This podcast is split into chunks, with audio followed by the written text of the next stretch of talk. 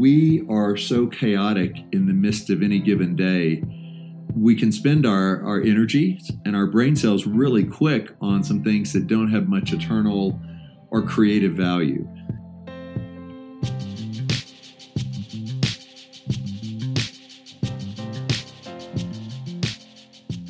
Hey, friends, welcome back to another episode here on the podcast. Before we get started today, we just want to let you know that we're praying for you. We know that there's a lot of stress out there. You have new paradigms of family and leadership and business and ministry. You have things that maybe you've had to cut, you've had to go without, you've had to grieve along the way. And we know there is a lot of change right now. We also know when there's change, there's a potential for innovation, for doing things differently. And right now, we believe that this crisis has created a lot of new creative opportunities creative opportunities for businesses, for ministries, for individuals. Maybe you haven't painted in a long time and you got back in the studio. Maybe you haven't written in a long time and you got back to your computer or to your journal. Just seeing a lot of things online that indicate that this time of pause, maybe a little bit of margin, maybe a little bit of boredom has pushed us back to some of the creative things maybe that we've forgotten for a while. And that's exactly what we're going to talk about on this episode. Also, we want to remind you that there are a lot of realities that we can help you walk through in this next season. You're facing all kinds of new things. Leadership coaching can be a great choice for you if you're just figuring out what does the next season hold and how do I grow my leadership. Preparation coaching can prepare you for next season, the launch of something new, or a significant change. And for a time, we've also launched financial coaching. We know that you're going to need to recover from some things, create some new projections, and ultimately make some adjustments. And so we have partnered with a financial coach at a very affordable rate. You can find all of that coaching information at stayforth.com backslash coaching stayforth.com backslash coaching. We also would like to let you know we are going to be flexible in this season with payment. We understand some of the realities that a lot of people need discernment in this time, and we also need great flexibility during this time as well. So, if our team of coaches can serve you in any way, we would love to. Go ahead over to our site. So, as we talk about creativity today, I interview Allen Arnold. Now, he spent about a decade in the publishing industry with Thomas Nelson which is just a giant in the publishing world. And he now works for Ransomed Heart Ministries. You may have heard of that through John Eldredge and his work, especially with men, helping them recover their hearts.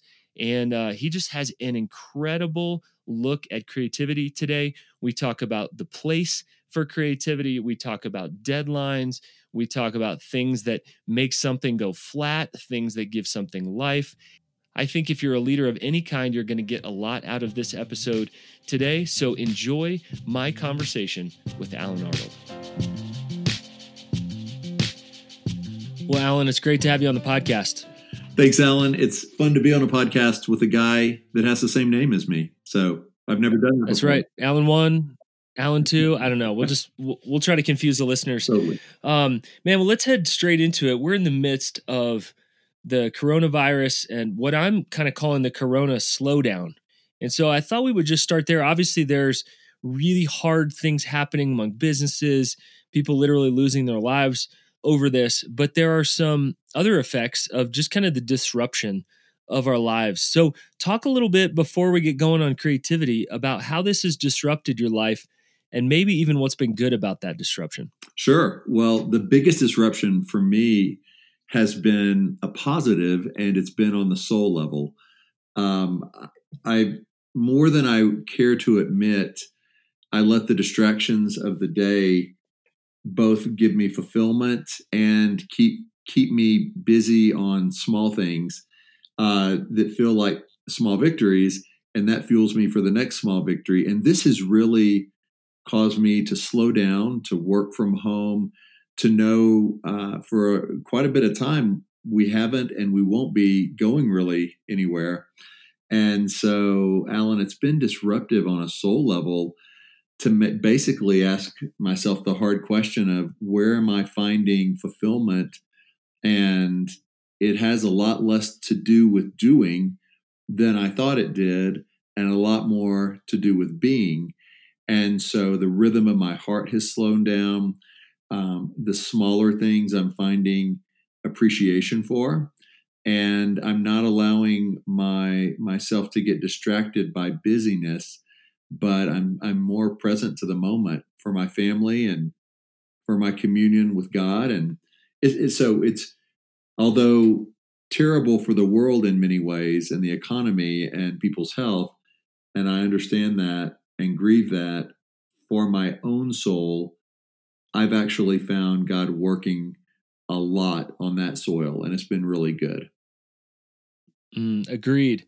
Agreed. We both have kids, and that gets busy as well. Just carting them around town, or chasing them around town, or going to their thing or their event, and so many things that have been canceled have allowed two things really i think alan is just the pace. I've heard from so many leaders man it's really nice to cut out non-essential things right? We still have to work. We get to create. We get to do things. We still have emails. And yet um, i think the other side of that is whoa like what do i actually need to be doing what are the things that are just auxiliary that i'm keeping myself busy with i, I felt that same kind of soul slowdown and then the other thing is proximity to say there's a bunch of people that haven't driven their cars in a few weeks. And as suburban people, how interesting that is that we're literally staying grounded and rooted within the same few feet every day. Fascinating time. Um, let's talk about creativity in the midst of it as well. Um, you we're, we're talking about creativity today. We've talked about creativity over burritos before. Like it's a huge deal for both of us, and I see creativity popping out right now um, with the limitations uh, people are going back to you know businesses being incredibly creative to survive, ministries being creative with funding. We'll continue to see that churches being creative, all kinds of new things thriving um, right now because there are limits trying some new things. Experimentation is high. People are even creating. I'm seeing all kinds of songs uh, that people are playing on Facebook who I didn't even know played the guitar or the piano, seeing people who I didn't even know painted or back in their art studios. Again, what are some of the other things you see unfolding around creativity amidst this crisis? I, am seeing a renaissance of creativity, and I think that starts with the place we are, which is we're slowing down by necessity, but but part of that slowing down allows, I think, the creative side of our brain to flourish because when we are so chaotic in the midst of any given day, we can spend our, our energy and our brain cells really quick on some things that don't have much eternal or creative value. And we have to do those things sometimes. But what I found, Alan, is in this time, a lot of that has been stripped away. And so people are going back to the things they love um, desires from boyhood or girlhood, and and not just the desires, but what was it that drew them to those passions, to those dreams, and they're finding new ways for that to play out in their life as an adult. And and it's it's so the people I work with, I coach a lot of writers, I work with a lot of creatives, and I didn't know when we went into this time what the impact initially would be. I didn't know if people would shut down if people would be so distracted they wouldn't want to think about the arts or their gifting.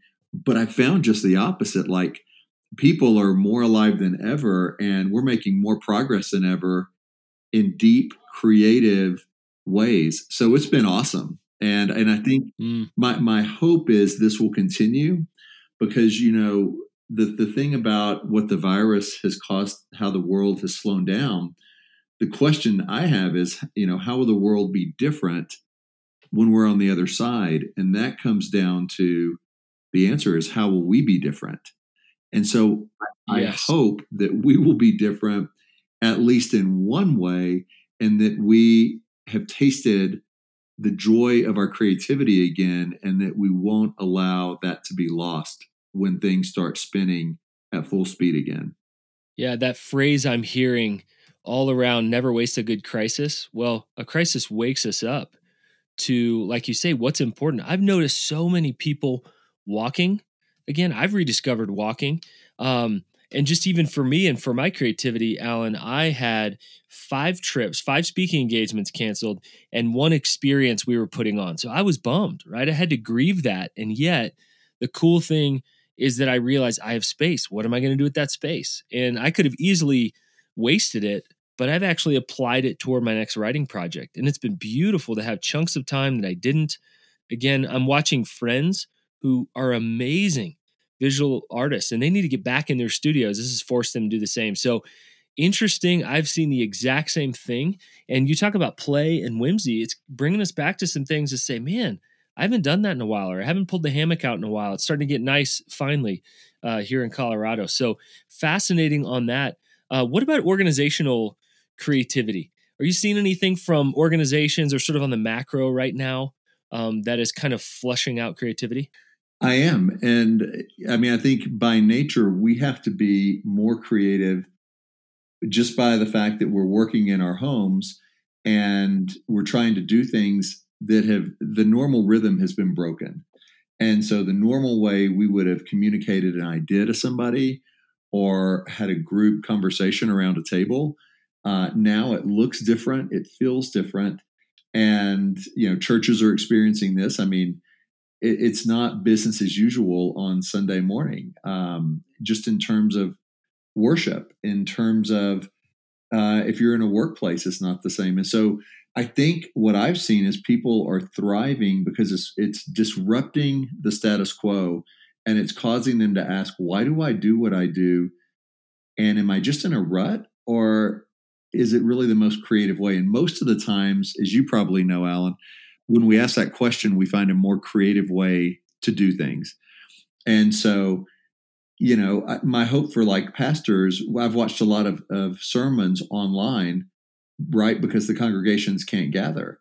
And the ones that uh, are the least helpful to me and appealing are ones where the pastor acts like he's talking to a congregation that's not there.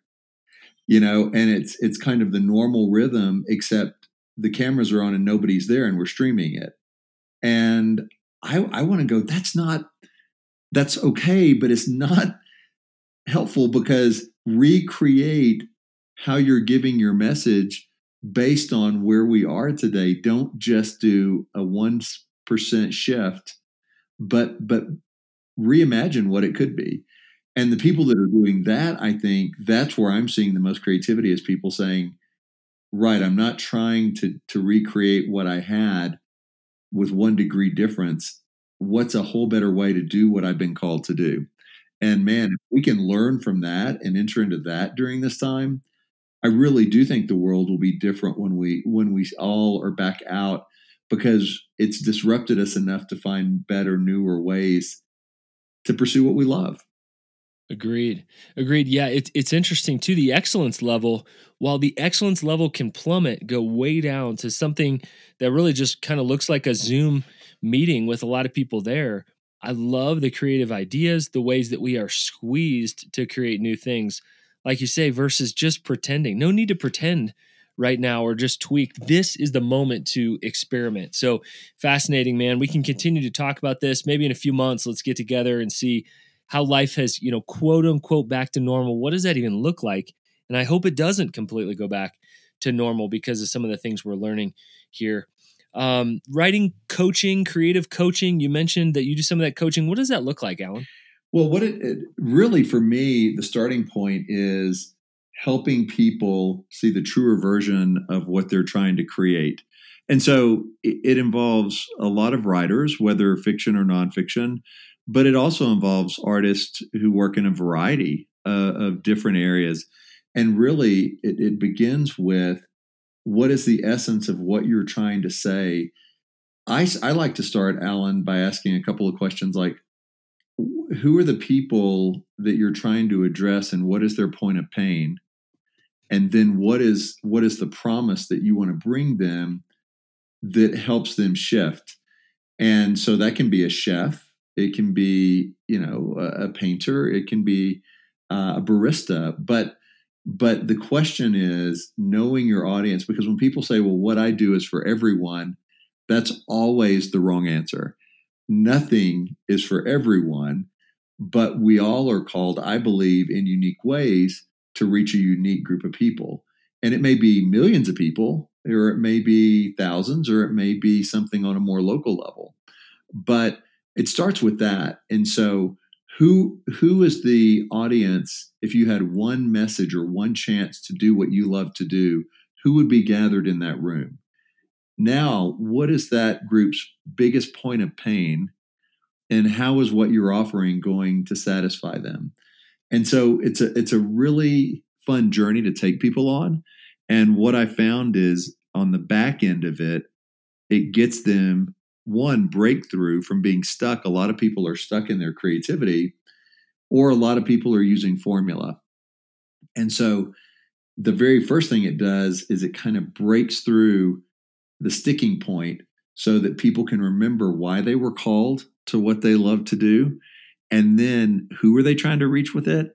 And how is what they create a solution or a, what is the promise of that for that group? And when people know that, I found they just create a lot more freedom. And so that's a little of the process that I take people through and and do that by phone or do that by Zoom call or do that uh, sometimes through email.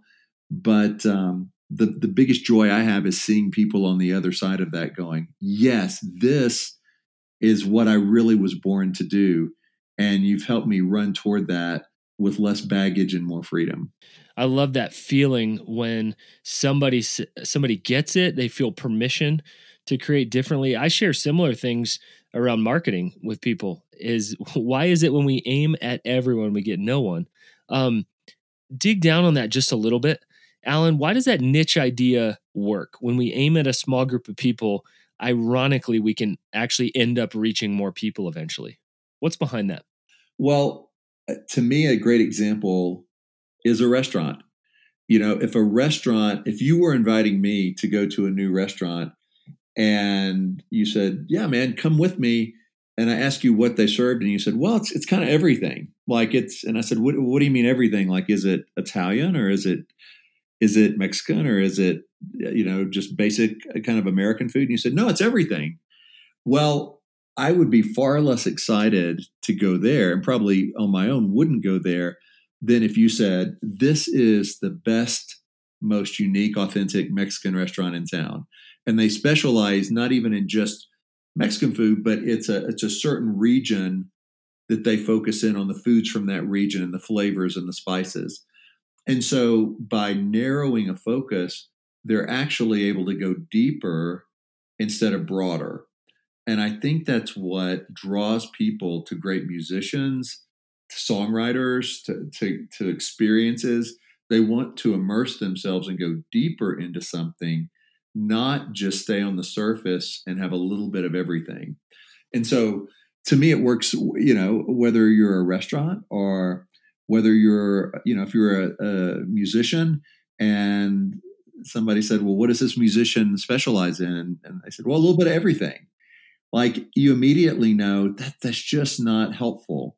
Like I'd rather somebody focus on jazz or focus on a kind of jazz or focus on a kind of a genre that where they can really master it. And when I was a fiction publisher, you know, a lot of people I for a decade was the fiction publisher of the largest and founder of the largest Christian fiction publishing division. And so there were a lot of talented writers that would want to p- partner with us and, and join us.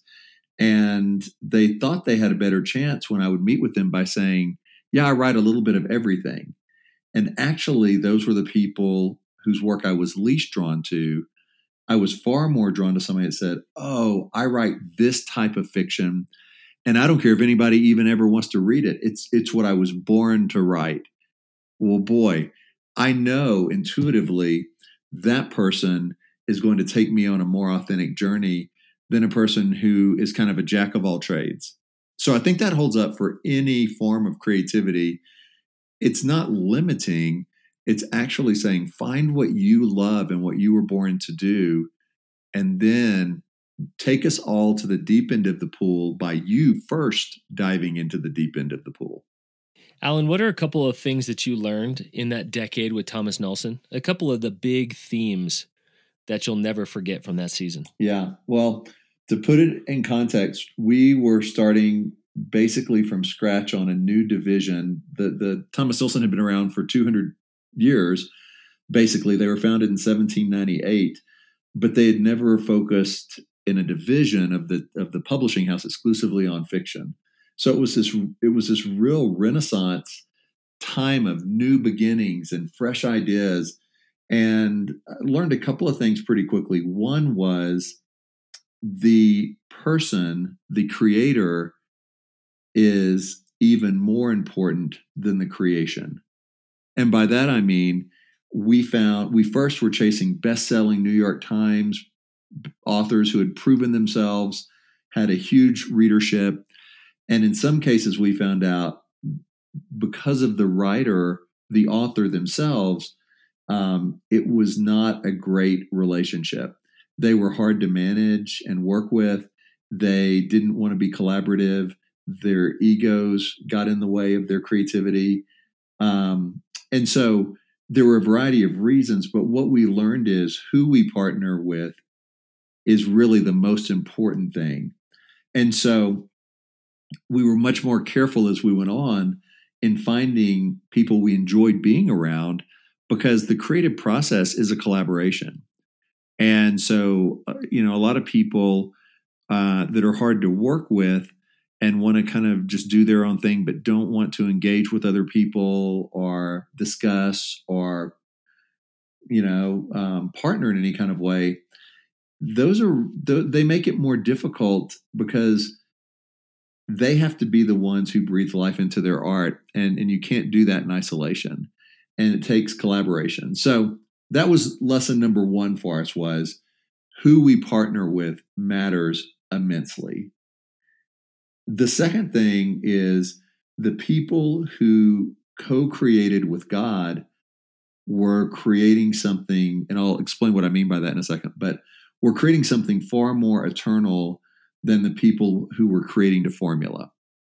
And so I'll just stay with the, the publishing industry for a minute, but think of your favorite writers, and a lot of mm-hmm. them, if you're like me, over time, you maybe don't read them after five, six, seven novels or books because you find they're kind of saying the same thing. It feels very similar.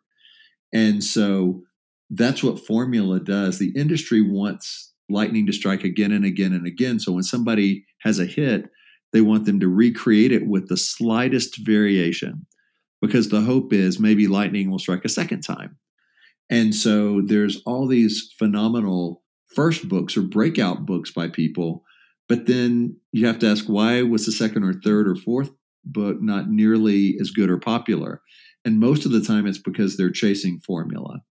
And when we co create with God, to me, that's the antidote because God is not a God of formula. Everything he does is fresh, unique, different. We just have to look at the Genesis, you know, story of creation and and and so finding people who are actively pursuing their creativity with God, not just for God and not just something about God, but actively entering into the dance of their creative gifting with God. It's messy, it's unpredictable, it's there's a lot of unknowns, but when we do that, our creativity comes alive far more than when we pursue formula of here's the five steps and now i'm going to repeat those steps every time. And and the third thing i would just conclude on is people who had their definition of success wrestled to the ground first were far more likely to endure in their creativity for the long run and by that i mean people who were chasing success re- and striving really stressed out the team around them. Um, they were nervous, they were restless, they were um, distracted, and they were always chasing that next thing, as opposed to people who had their definition of success settled. And, and to me, the only definition of success that works is success is when I pursue my creativity with God. And the power of that is we experience then success as we create while we're creating rather than hoping it happens six months, a year later, based on the reaction of, of the industry or a bestseller list or people. We, we no longer tie success to reactions, but we experience success in the creative act. And so, what I found was when those three things were in motion, when we had artists and writers and creatives who were doing those things. They were people who wanted to collaborate, who wanted to actively enter into their creativity with God, and who knew what true success was. Boy, then the writings and the stories that were coming out were full of life, bristling with life, vibrant. And when we didn't do that, the the products ended up being just that products more forgettable it was a manuscript that hit its deadline came out and then was forgotten. So i saw i saw the great difference it made and that was over the course of 500 600 novels. It's really helpful. Uh, i get a lot of questions about place. Where should i create? So what have you seen as a connection between inspiring places and creativity? That's a great question. I, I do think place matters. I think you want a place that is life giving, uh, if you can, if that's possible. And so, a place that um, evokes life. And in my study, where I like to do a lot of writing, I have a painting that that covers a good part of a wall, and it is of this wave that is breaking, and it's and it's all these um, shades of blue and green, and it's full of energy. And there's texture to the paint that you can see coming off the canvas, and and it, it brings me a lot of life. I love the ocean. I love those colors, and if I'm playing a soundtrack that evokes emotion and mood, that's very powerful for me. Everybody's different, but if you can find a place that brings life, I think that's you're you're you're doing well and you're on track. But with that said, I don't think comfort is the goal. Um, a lot of people talk about wanting to write in their cozy spot, you know, with their cup of mocha and and and and coziness isn't necessarily to me the best catalyst for creativity. If you think about a lot of artists and and and go across any you know medium you want like think about people writing screenplays. Think about actors. Think about musicians. We hear a lot of times these stories where at the most creative peaks of their life they were sleeping in the back seat of a car or they were on a friend's couch. They didn't really have more than a few dollars in their pocket. They weren't cozy. They weren't pampered and yet they were creating masterpieces in the different arts. And then a funny thing happens. Success hits. They have bestsellers. They have um, you know number one movies or, or recordings. And then go fast forward five years later and their work is soft and it's not all that memorable. And why you know why do so many bands that we love have their first album be incredible. And then their second one is okay. And by their third or fourth one nobody remembers it. And yet they were paid more and far more comfortable and had far bigger stadiums on those later releases. But that wasn't what mattered. Those weren't the right ingredients. And so what i'm saying is in terms of place find a place that's life-giving if you can but don't believe you have to be pampered and everything has to be perfect because number one that's not realistic and two i think some of our best creativity comes from moments where we are not the most comfortable but where we're wrestling and struggling and sweating and bleeding metaphorically you know over our work because it's not coming easy and and our goal isn't to make it come easier it's to make it come truer Man, that's really good stuff. Uh, I was taking some notes myself, and as I mentioned, I'm actually in the writing process again right now, and that always brings up new fears and insecurities and things I'm really excited about.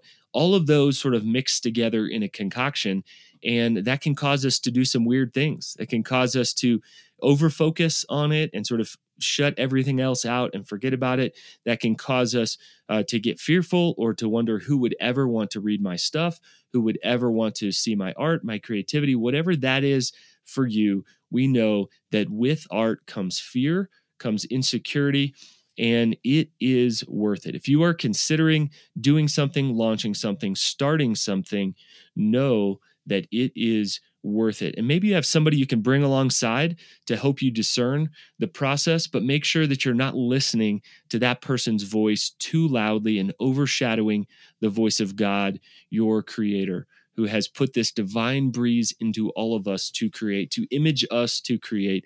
So, just a, a couple of questions to leave you with. Are you putting too many deadlines on your work?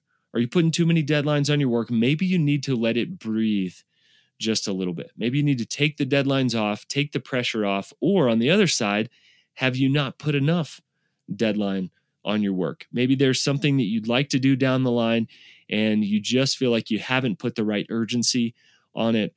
There's a place for deadlines, like we talked about with Allen in this episode. There's a place for space to let it breathe. And we know that you may need one or the other during this time. Guys, it is a great privilege we have to bring you this podcast twice a week, every Tuesday and Thursday. If you are enjoying it, if something struck a chord about creativity, please take a moment to text this link to a friend to share why they'll resonate with it. We think creative types uh, all over are going to resonate with not only this episode, but a few episodes we have coming in the next few weeks. We love having these conversations. And if you guys would, we would love a rating, and a review so we can get this more exposure. Thanks for all you do. Keep leading well, keep leading strong. And again, we're praying for you. We know you are facing a lot of change right now.